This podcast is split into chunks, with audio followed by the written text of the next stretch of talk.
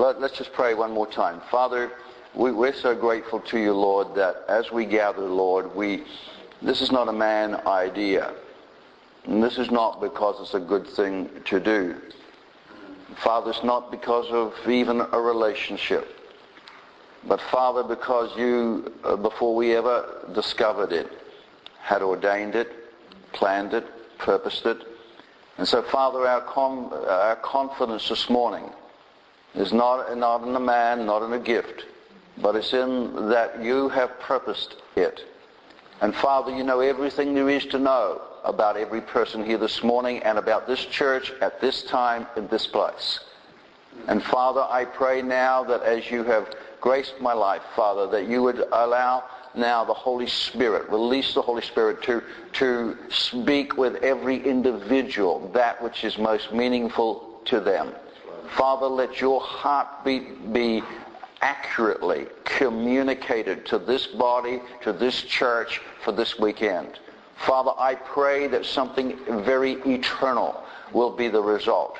Father, I pray something of the fruitfulness of every individual and therefore the church corporate would have a, a shift, Lord, to, uh, uh, over these three days. For Father, I know this in your heart. And so, Lord, we submit to the Holy Spirit. Holy Spirit, we love you. And we ask that you be prophet, teacher, apostle, whatever is necessary to touch the life of this, your church, and bring it into that which you have called it to be. Father, in the name of the Lord Jesus Christ and for your honor only, my God. In Jesus' name, amen.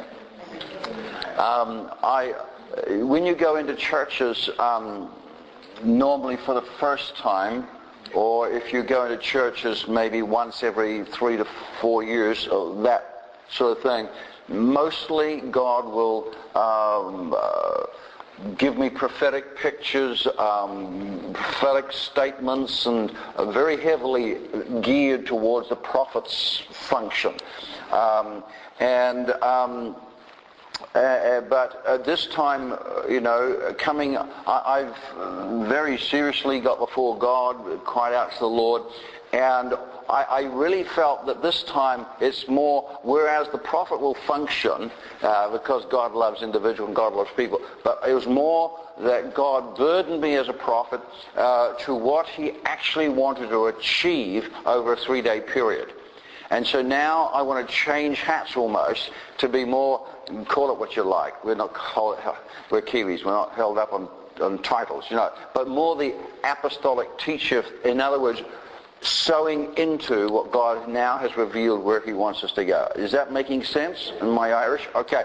And, and so the, what I really felt was this. This is where we're heading by the time uh, I get on plane Monday. This is what I believe is God's intention, is that in taking each individual's potential from a 2 out of a 10 to a 4 out of a 10, from a 3 out of a 10 to a 5 out of a 10, from a 4 out of a 10 to a 6 out of a 10. In other words, taking your individual potential to another couple of notches, suddenly the corporate potential explodes.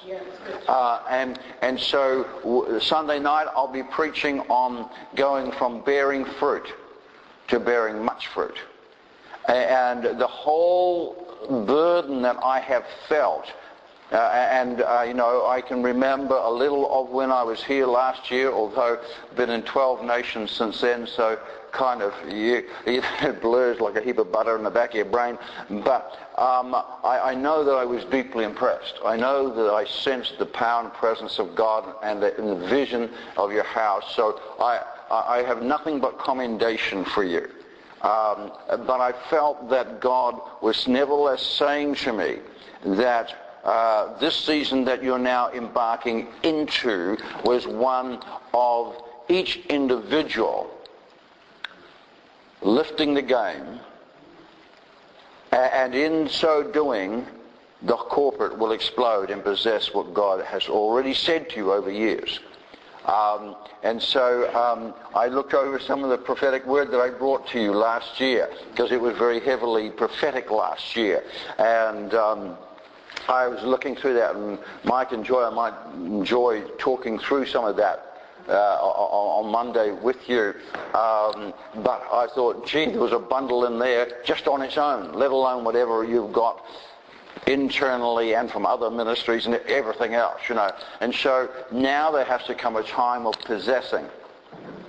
There's a time for God to sow into, there's a time for God to prophetically declare, and there's a time to possess that which he has declared. Um, and so I just want to take a quick look at Joshua chapter 1. And um, we, we, all know the scriptures so well, so I'm just going to kind of pick out statements that will serve the purpose this morning. Everybody okay? Yep, Wonderful. Um, by the way, Mike, um, on your recent trip that you've just got back from, uh, and uh, I don't know all the stuff that you were doing or anything like that, but I know you come back from a trip um, uh, in Asia and stuff. Um, but I keep seeing this uh, uh, picture, and the picture is of you discovering something uh, without realizing what you've just discovered. Um, it's like you see this kind of rock um, and you know it's got some potential, it's got some value, and so you've discovered that. But in actual fact, um, when put in the hands of a craftsman, uh, the outer layers come off and there's a gem of incredible value in the inside of it. And I believe that there's a person that you've seen that you uh, would ha- say, oh yes, you know, really, uh, it's registered the person's registered, but the incredible potential that lies within them, God is going to be speak, speaking to you about that. And it's, it's going to be out of proportion to what they appear to be right now. That's why I'm saying this word. Because when God begins to speak to you about the potential, you can say, well, that sounds a bit of exaggerated as to what I'm, you know, with their present reality. But God's seeing something far greater than the present reality. Okay. Um, in fact, that person is going to light fires in a lot of places eventually. Um, so someone's got to take the risk with them. Someone's got to take go off the end. Someone's got to be prepared to invest uh, time and, and, uh, and uh, input into them when they don't appear to have that kind of a potential. Okay. Okay. Now Joshua chapter 1 and verses 1 and 9. Um, we've got a long ways to travel and I realize I've kind of mucked you up uh, by shifting it start from 9 to 11, which means we're not finishing at a normal, respectable hour when your stomachs are rumbling, um, but we're going on to 1 o'clock. Um, but in actual fact, bear me some grace because 11 o'clock here is 8 o'clock Australia. So right now, I'm still, um, there's a three-hour shift here going on. Okay, now, in Joshua chapter 1, um, after the death of Moses, the servant of the Lord, it came to pass that the Lord spoke to Joshua the son of Nun, Moses' assistant, and this is what he said. Moses, my servant, is dead. Now therefore arise, go over this Jordan, you and all this people, to the land which I am giving to them. The land which I am giving to them, the children of Israel. Every place, um, but away. Uh, John and Jessica, there's a land that God given you. It's already done. It's settled. There's a title deed. It's, it's settled. It's a matter of possessing, but it's there. And there's a well that once bubbled with water. But the winds came and the debris came and it filled that well. And now the well appears like will it ever bear volumes of water again? But I see the Lord touching it. I see it bursting back into life. Something God said to you in the beginning that the seasons have taken from you is not dead, it's about to live. Okay.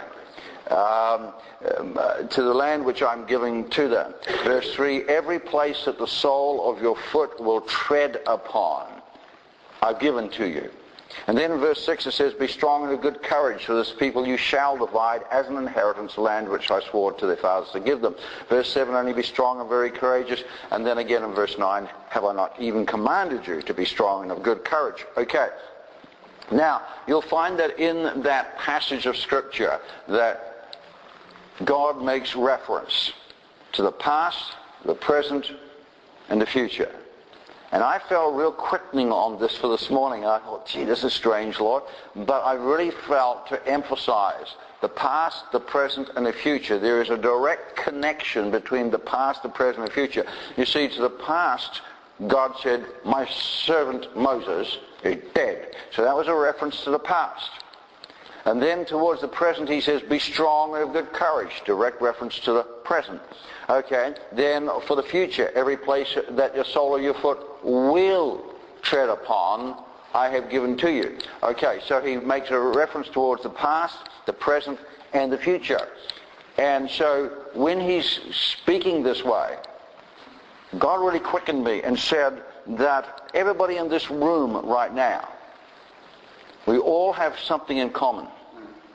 We, we, in our success, in our achievement, in our fruitfulness level for the kingdom of God, in what you do for the kingdom right now, we all have one thing in common, and that is we find ourselves on a journey. We find ourselves somewhere between what we were initially capable of and that which is now our ultimate potential. We're on that journey. If I went around here right now, you're all on that journey somewhere between what you were initially capable of and what you're now, what your ultimate potential really is. And so we want to talk about, just briefly, about the past, the present, and the future because they're connected. Okay. Don't worry, don't get any horror feelings. I will not kick that over. Okay. The past can be learned from. Here we go. Um, as I say, more teaching hat, but there you go. I really feel God has burdened me to say what I've written down. Okay? Um, the past, let's have a look at it. It can be learned from, but never regained. You cannot have the past back. It is that which is beyond our improvement. You cannot, therefore, and must not live in the past. You must be instructed by your past, but never anchored to your past and never intimidated by your past. Did I get that? Did you get that? Instructed by your past, but never anchored to your past and never intimidated by your past. Okay. Now, I, I, look, I'll tell you what I'll do. I'll actually let you have my notes and stuff on this anyhow, um, because I feel it's important. But an unresolved past, I'll tell you what an unresolved past does, people. It absorbs the energies of the present and consequently jeopardizes our pursuit of the future. If you dwell in the past, it'll absorb the energies of the present and consequently jeopardize your pursuit of the future. And so we have to successfully deal with our past. Unless, unless we do, without dealing successfully with our past, our productivity in the present and our pursuing of our future will be both fragile in nature and limited in potential. And so, and so what we have to see is you have to let it go. There is no other way to do it. Why? Because it's the past. And, and you can't change it. You can't improve it. You can't wish it was different. It's the past. And it will break you, intimidate you, restrict you, confine you until you deal with it and cut it off. It's the past. Okay. Now what about the present? Well, the present is in most parts the product of our past, isn't it? The decisions that we've made in the past, etc. Ha- but the wonderful thing about our present is this. It has a potential. Our present has a potential. And now it's got the potential to deteriorate, but it's also got the potential to improve.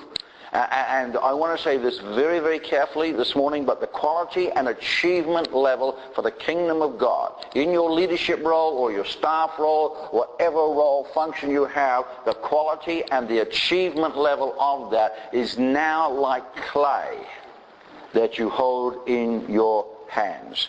It is moldable by the decisions that you now make. Can I make the statement, in the kingdom of God, there is absolutely no room for fatalism or apathy. Que sera, oh, Well, she'll be right, mate. No, she won't. It'll all turn out. No, it won't.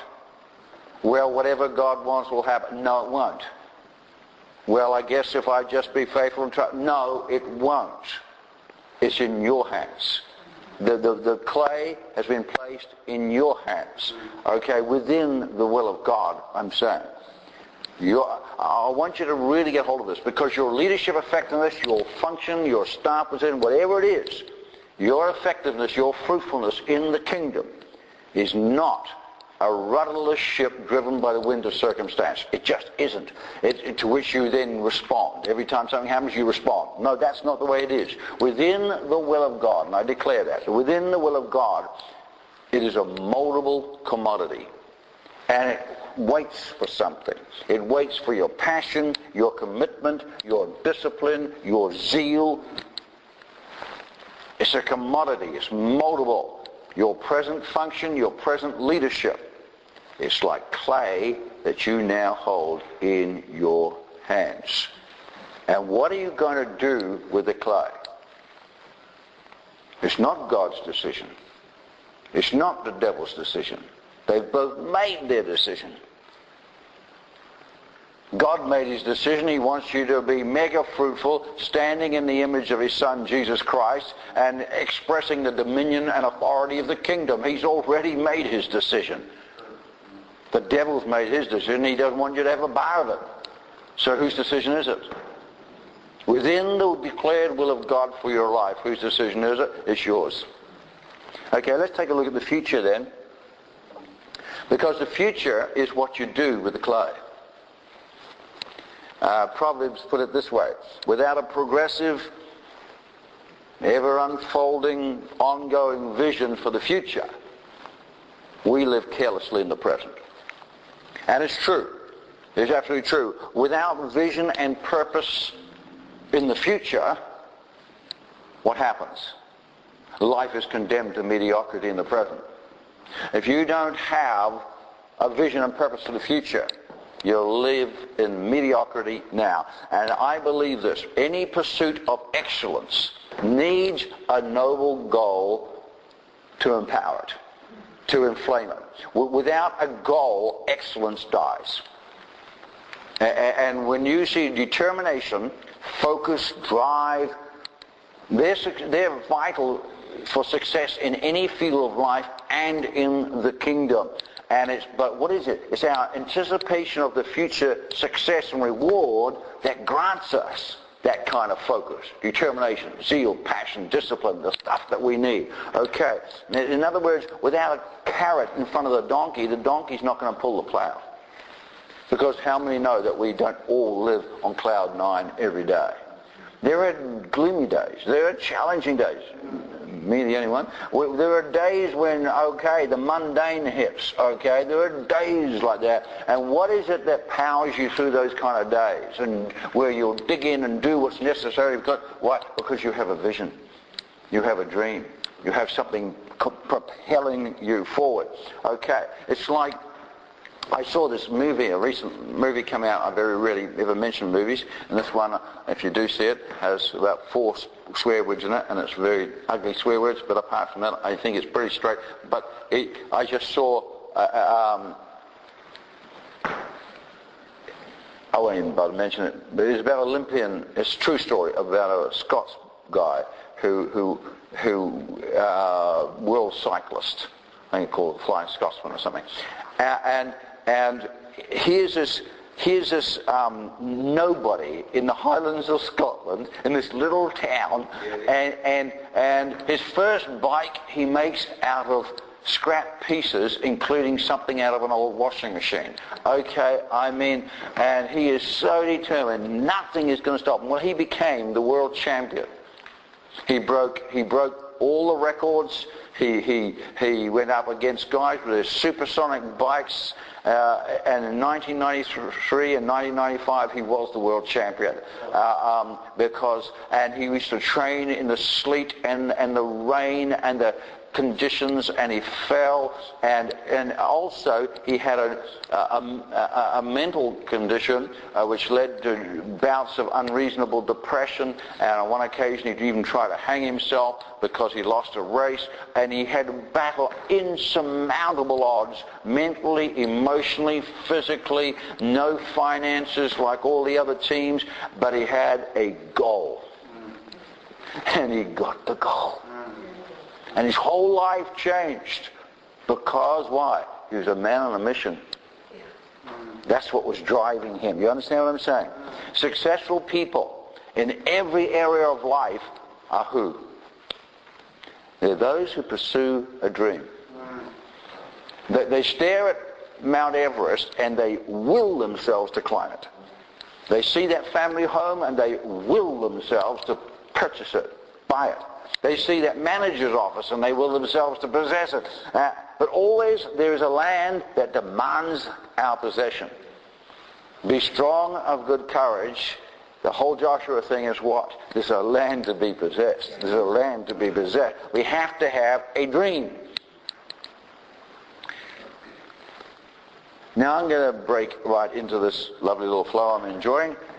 And I'm going to get you to put down your pens. And I'm going to get you to close your eyes, if you would, just for a moment.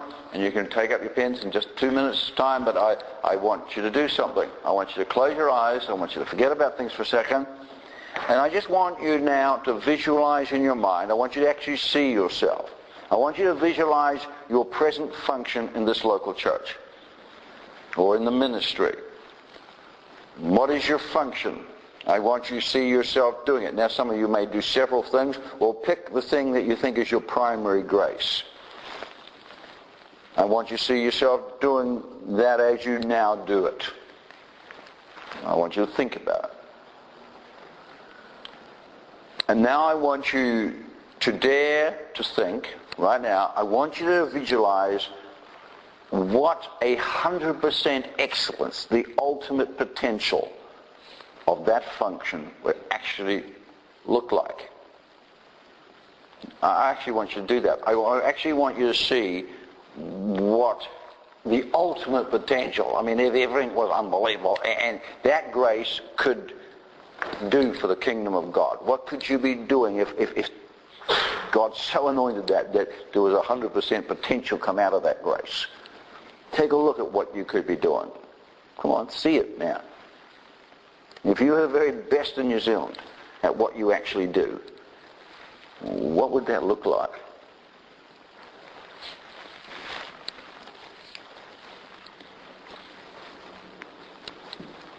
Because you've just seen a dream. You've just seen a goal. You've just seen your Mount Everest. And right now, Father, I pray by the Holy Spirit for a spirit of faith, unreasonable faith, unreasonable confidence in your grace and in your miraculous ability to transform us into your image. I pray by the Holy Spirit an unreasonable faith will grip the hearts of each one here, Father, and that they will dare to see what you see, feel what you feel right now concerning their future potential that you have ordained them to possess. Father, I cannot do this with human lips, but by the Holy Spirit, Lord. I pray that between now and Sunday night, their faith level for that picture will break all shackles and restrictions. In Jesus' name, Father. Amen. We have to have a dream. Philippians chapter 3, verses 12 to 15 goes a little bit like this. Not that I've already attained or am I already perfected, but I'm pressing on Everybody say, I'm pressing on. I'm pressing on. That I may lay hold of that for which Christ Jesus laid hold of me. In other words, he had something in mind. What did Jesus have in mind when he laid hold of you? The very second you came into the kingdom of God by conversion, Jesus, who knows every and there is to know about you, wrote a blueprint. At that given moment, when you became part of the kingdom company, the family of God, in that moment, you had a blueprint. You had a destiny. Mm. And Paul was saying, whatever it was that Jesus arrested me to do, that's what I am going to lay a hold of.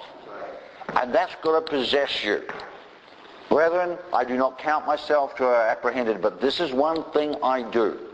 Forgetting those things which are behind, that's the past. And reaching forward to the things which are ahead, that's the future. I press toward the goal, that's the present. Friends, you'll never reach the things which are ahead. You'll never possess your destiny. You'll never achieve your ultimate fruitfulness or potential. You simply will not do it without getting hold of the present. Unless you just do the right thing now, unless you make the right decisions now, unless you make the right changes now, the rest of it is a pipe dream.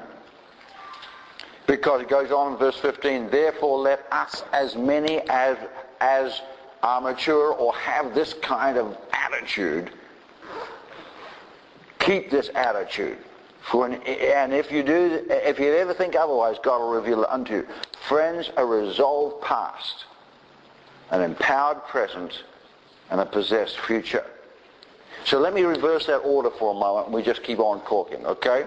Reverse the order for a moment, a possessed future. And Paul said, I press toward the goal, the objectives. So, ask yourself the question, what objectives are you in fact pursuing? And how passionately are you pursuing them?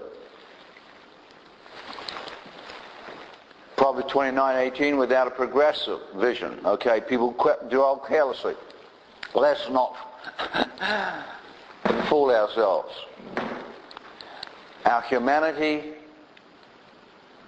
our humanity loves mediocrity. Uh, you, uh, our, our humanity is like a gravitational pull. You have to make decisions to break that pull. It's not automatic. And I want to just show little statements in there. And you write them down. Because for every plateau that you reach, there's another one to reach. What I'm talking about right now is applicable to every single one of you. Why? Because it's ongoing, never ending. When Joshua had conquered all of the land, God said to him, now conquer some more. Mm. And when he'd conquered that, and then the kings came against him, and he conquered their lands as well, what did God say to him? It's time to rest? No. He said, now there is far much more land yet to be possessed. And so it's ongoing, continuous. Do you remember a little chorus? Oh, probably nobody in this room other than Mike and Joy would ever remember. Um, but it, it used to go, lift your vision high in a way that you've never done before. If I could sum up what I believe God told me to say to you as a church leadership body today, that's it. As individuals, as well as a corporate body, because the corporate body is only made up of individuals, your corporate vision will never be realized unless you as individuals realize your individual destiny. Because that's all it is. It's just a bunch of individuals. The church is just a bunch of individuals that happen to be put together by common bond and God, common passion and by the divine will of God. And so, okay, so every single one of you needs to lift your vision higher. That's what I felt God say. Lift it higher. I don't care where it is now.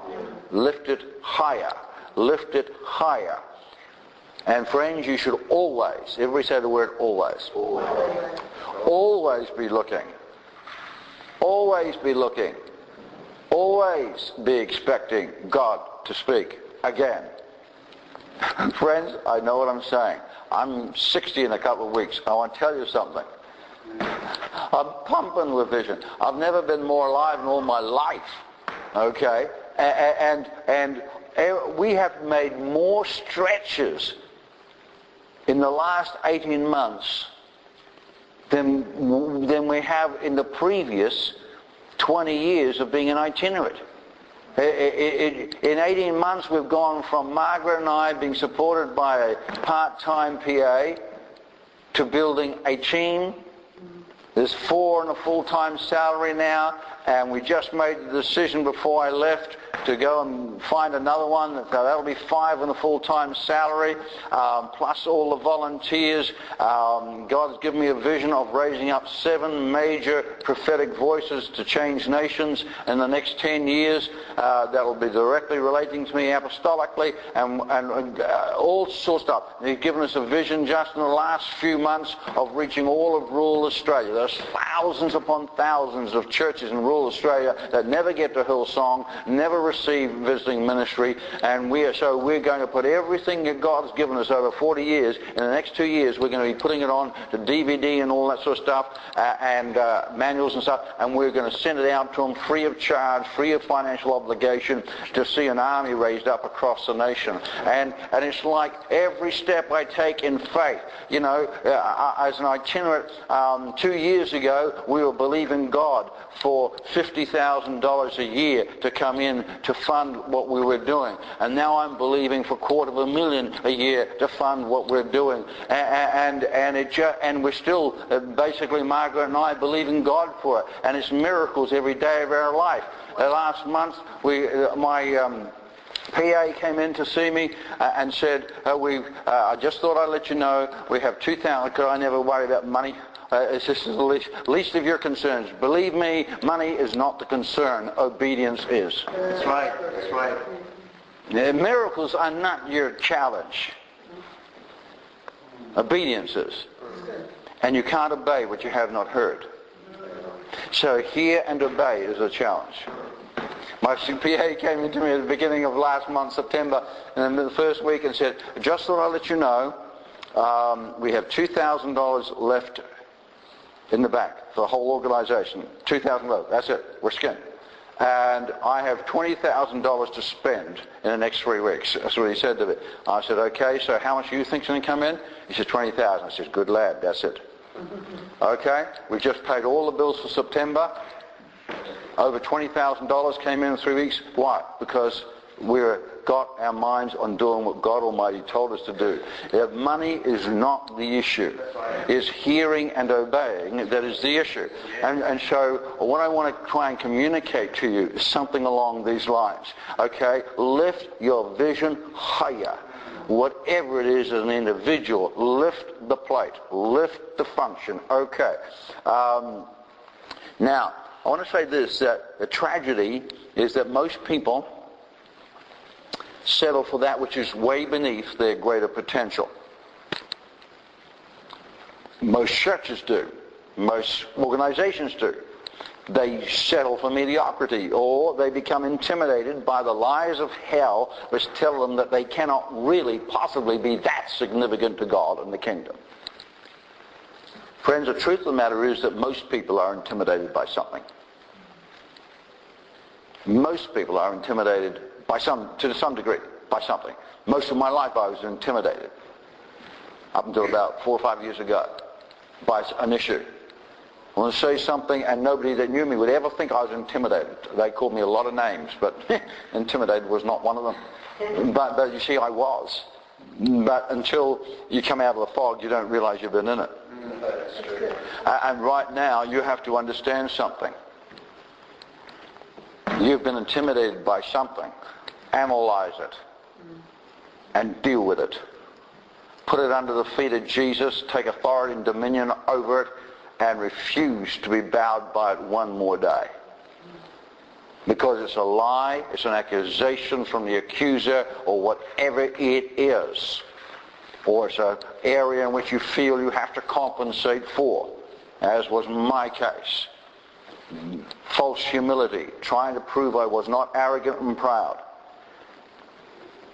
always falling short of what God actually told me to do. Why? Because I didn't want to appear arrogant or proud. And so I couldn't really take that kind of initiative because that kind of initiative could be misunderstood and someone might think I was arrogant and proud. And I didn't realize this till a few years ago. But when that was broken, my whole life, our ministry has had a mega shift in the last two or three years, and we're doing what no other prophetic itinerant has ever done in the history of Australia or New Zealand for that matter. Prophetic itinerants have done one of three things. They've gone to America to build something. They've gone back to pastoring a church to survive, or they've quit. And God asked, uh, no, God told me to be a, a, a, trailblazer in this area. And we're going to build a team of prophets that will change nations, and we're not going to go base ourselves in America to do it. We're doing it from here. Uh, and, and friends, none of that could have been possible three or four years ago. Mm, but when I broke the power of what had been intimidating me, the potential comes off. That's why a resolved past empowers the present. And when your present is empowered by your resolved past, then suddenly you have a possessed future. Are you getting what I'm saying here? So, re you're being intimidated, let me say this to you. Analyze it, identify it, and take dominion over it. Don't expect God to zap you with a lightning bolt out of the sky. You take authority. You take dominion. You do it. Oh, tonight and tomorrow, we'll put some teeth to that. When we talk about overcomers born to rule, well, the authority is already there for you, but you've got to exercise it. And you've got to walk. You've got to walk in a manner that allows the authority that God has given you to be expressed. And we'll be talking about that Friday night and Saturday. All right. We, okay, now what we need is what? The spirit of conquest. We need the spirit of conquest that is forever looking out for the greater horizon that lies ahead. The next step, the next step, the next step. Always the next step, the new territory.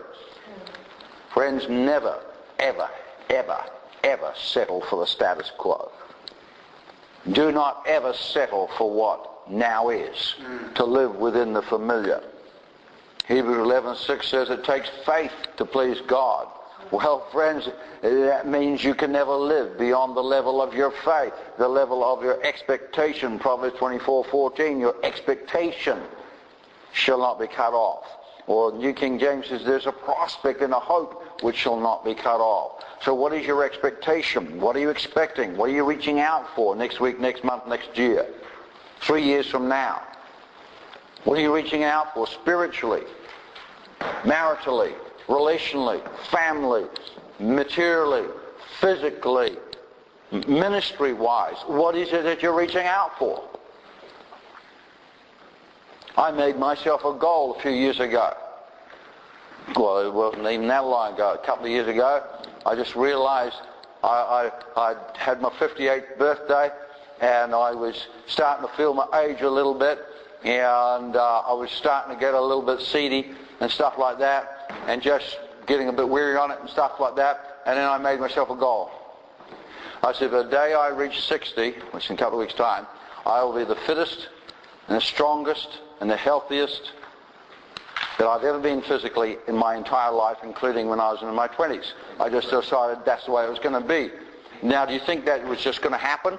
No. I got a gym set. I got a treadmill. I started eating right. I started pushing myself a bit further and further and further. And considering the fact that the doctors wrote me off as dead man seven years ago, okay, with coronary artery disease and everything else. And, and today, uh, by God's grace, I am. I'm fitter and stronger than I've ever been in my entire life. And, and, but it didn't happen because it was a good idea.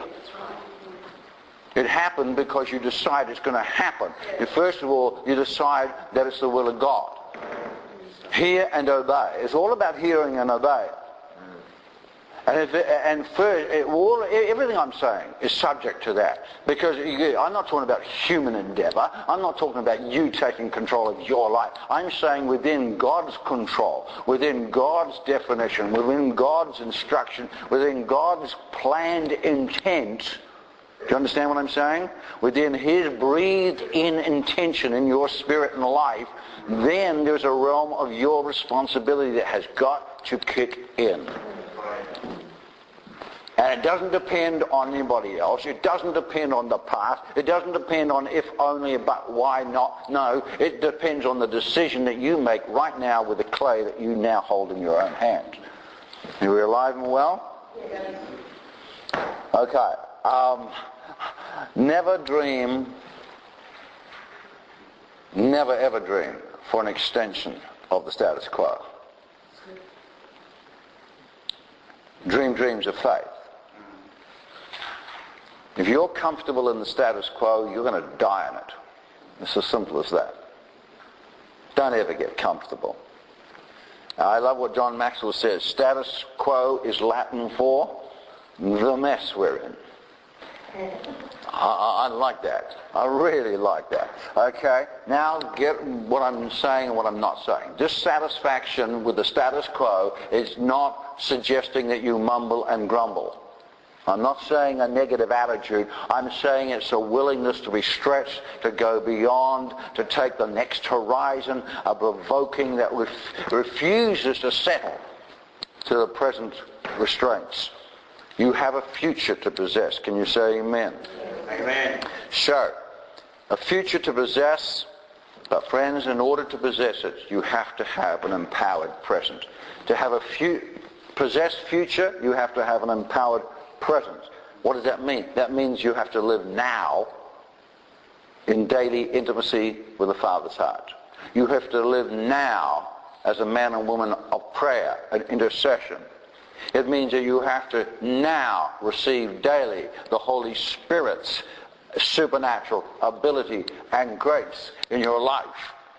It means adopting an attitude now Okay, what kind of an attitude? An attitude of hunger, an attitude of anticipation, an attitude of determination, of perseverance of heart. I'm talking about a positive, expectant attitude.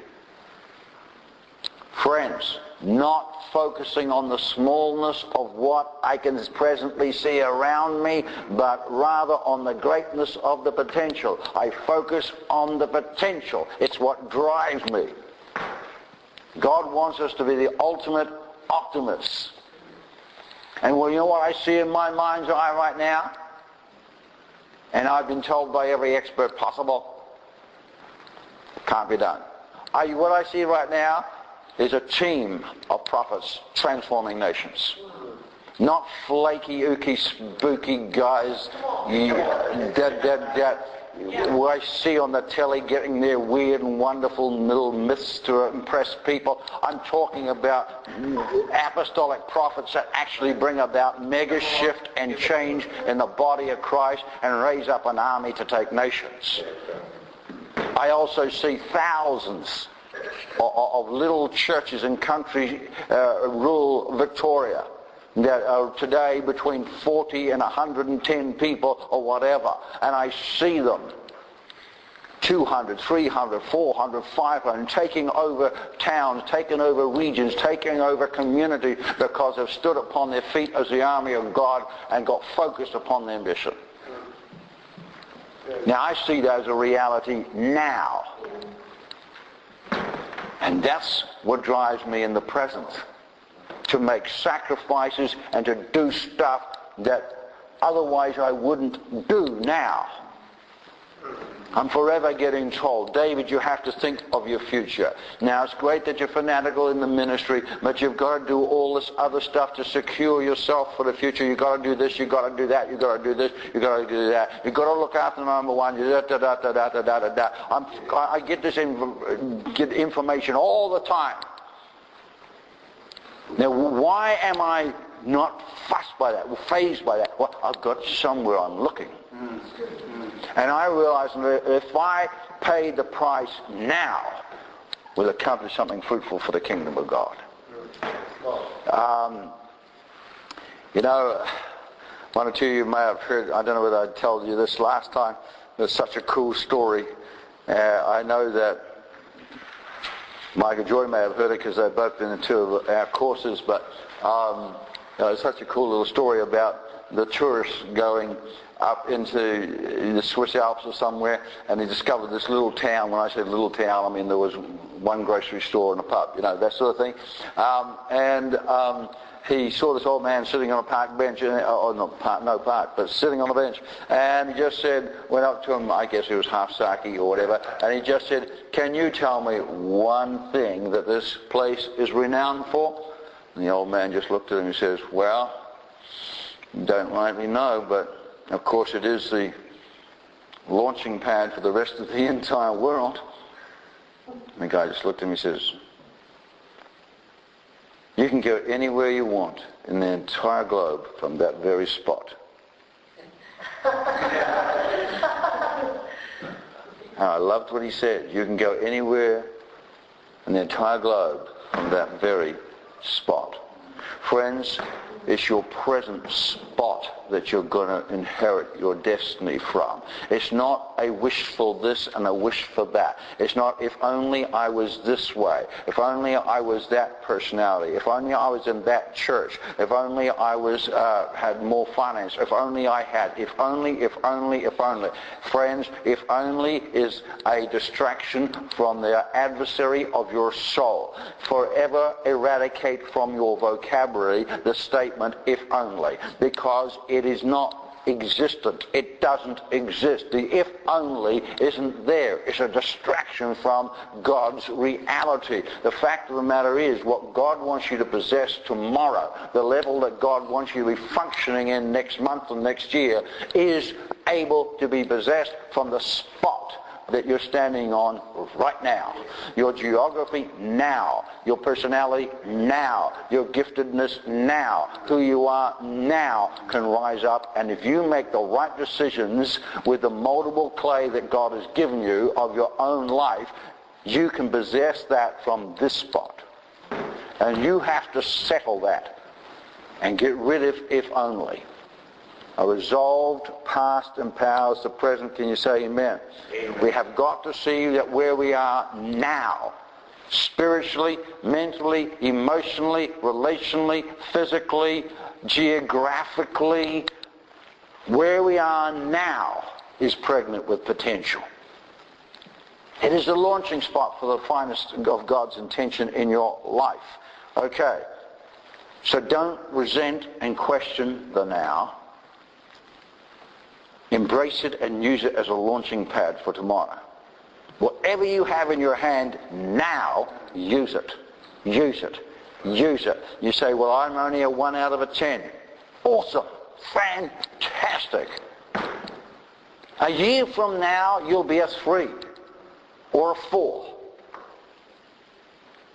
And then you'll be a five, and then you'll be a six, and then you'll be a seven. Or you'll remain a one out of a ten for the rest of your life because you allow if only to register and continue to register. Forget the if only. Where you are now is a launching pad for where God's intention wants to take you. Can you say amen? Amen.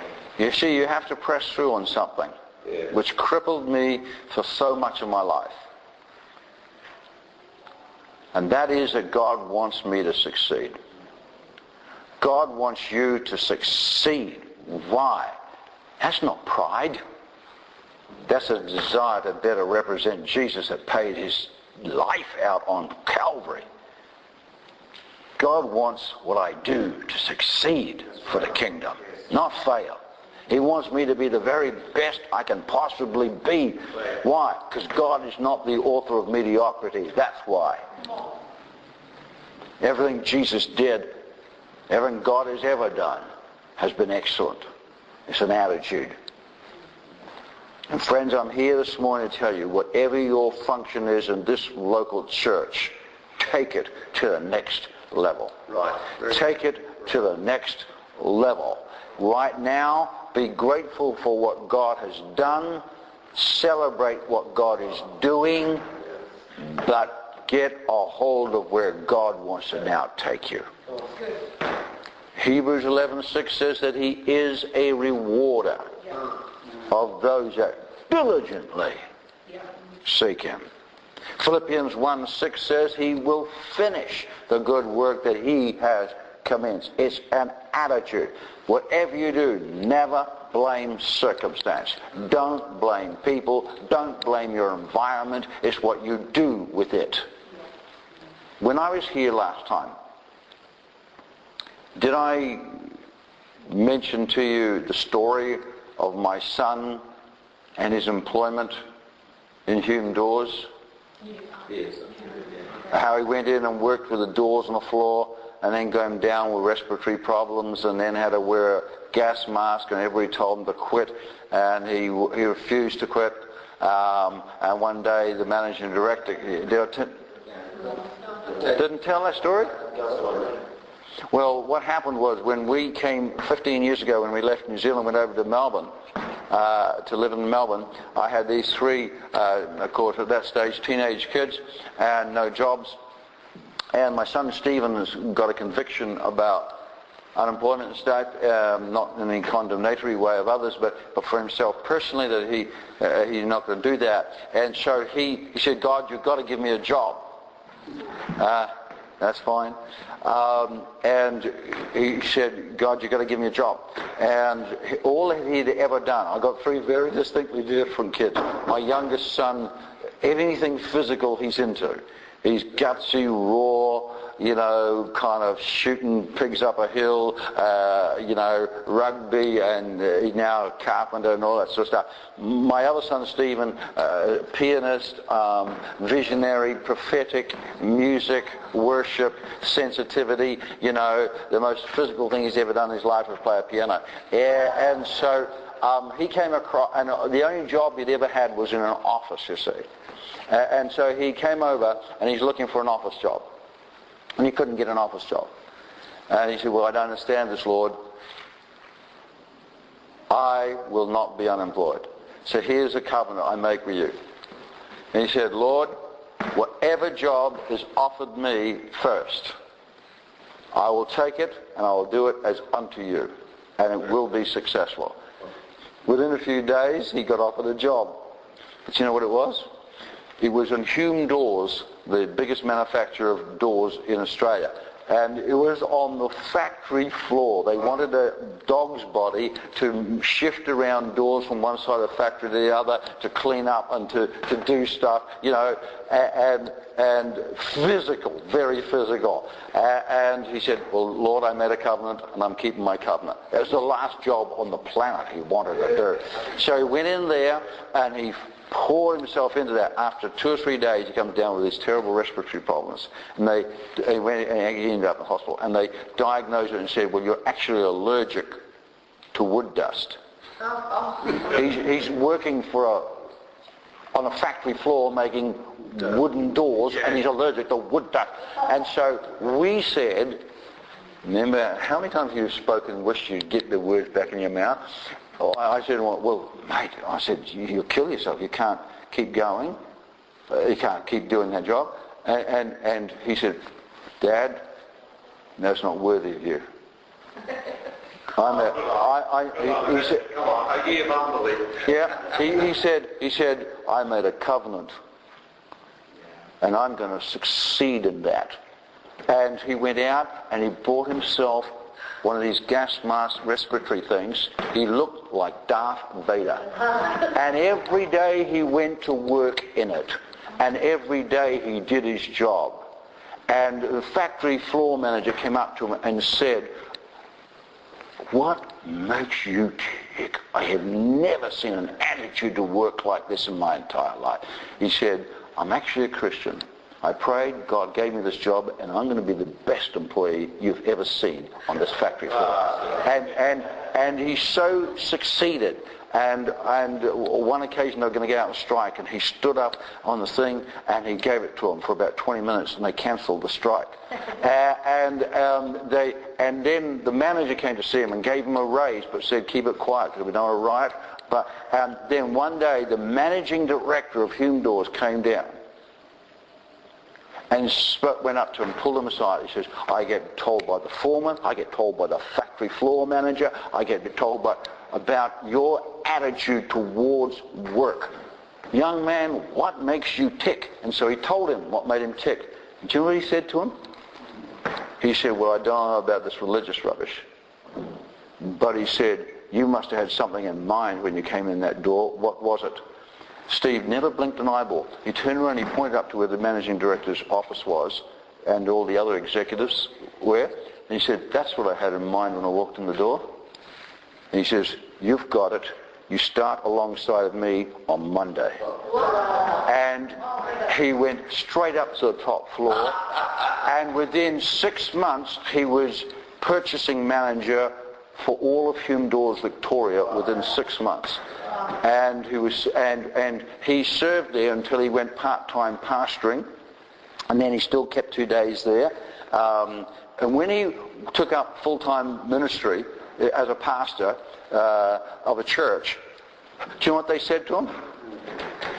The, the, the guy, the head over everything, flew down from Sydney and sat down and says, we'll do anything. You name your figure. We'll do everything you touch brings to life. We, we, we name your figure. And he says, I know you're onto this Christian type thing. So he said, we'll build you look, we'll build you a chapel at the back of the factory. You can convert the entire mob, okay? We will do anything to keep you. And you know what? Such was his rapport. He said, no, no. Such is his rapport. You listen to this. That he still has the same rapport today. And when he, he threw, when he did, had his 30th birthday, the management of Hume Doors came to his 30th birthday in a church. Wow. And he still goes there, and when they have a really crisis, he'll go in there and talk with the general manager and help him put it straight and walk out again. They're best mates. And, and today he's now, the last 12 months, he's been full-time in my team after seven years of pastoring, and his, the mantle that's on him is incredible.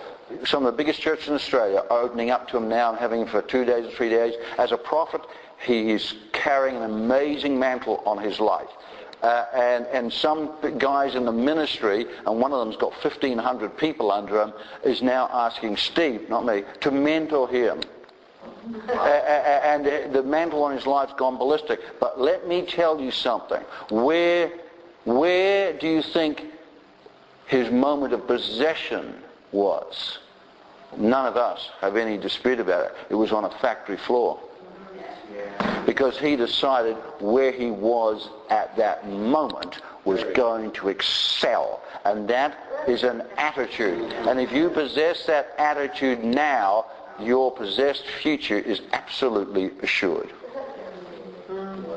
But in order to do that, and here's where I'm going to close this session just for a moment, give you a break.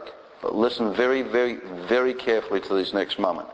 In order for you to live like that now, in order for you to have an empowered presence, you must have a fully resolved past. To have a possessed future, you must have an empowered present. That's the attitude we've been talking about. But to have an empowered present, you must have a resolved past. You have got to deal with past disappointments, past failures, past offenses, and even past successes. You've got to deal with yesterday. You've got to cut it off, take it to the cross, leave it there. Your past has no right to infiltrate your present and cripple its potential of possessing tomorrow. Do you understand what I'm saying? So let's just pause there and let me pray just for a second. Can we do that?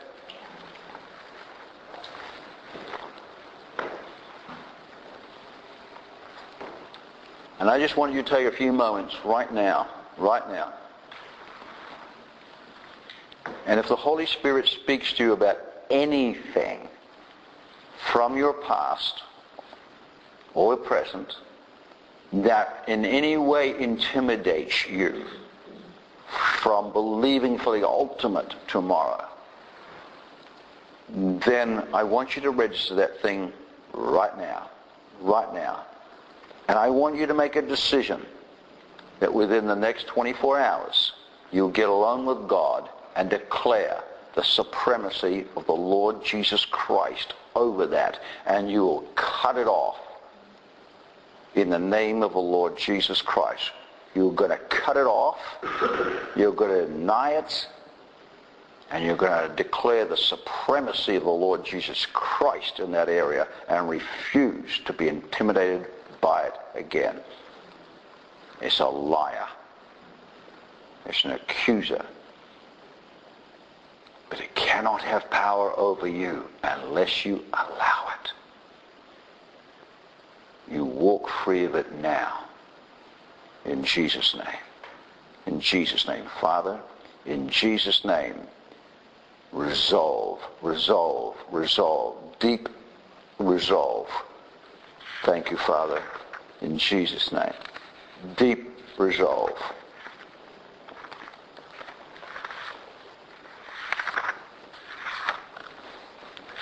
I just thought, just while you stay there in the presence of the Lord, just stay a moment, because I just thought of a poem, and I, I want to read you, if in fact I have it with me.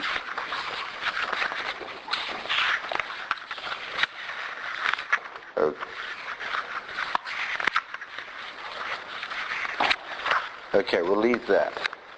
We'll leave that. Friends, don't go through one more moment intimidated by an accuser. You're not who he says you are. You're not what life declares you may be. You are who God Almighty has declared you to be. Amen?